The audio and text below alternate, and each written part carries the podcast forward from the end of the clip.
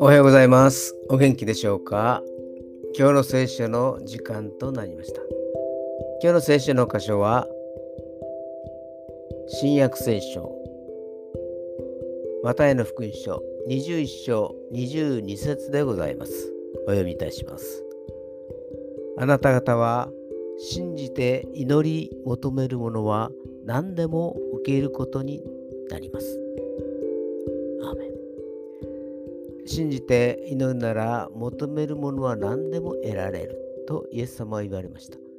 これは何でも願いが叶えられるというものではありません。信仰が深くなれば深くなるほど祈りが深くなり祈りが深くなればなるほど主の御心を悟るようになりその主の御心に沿うものならば何でも得られるというのです。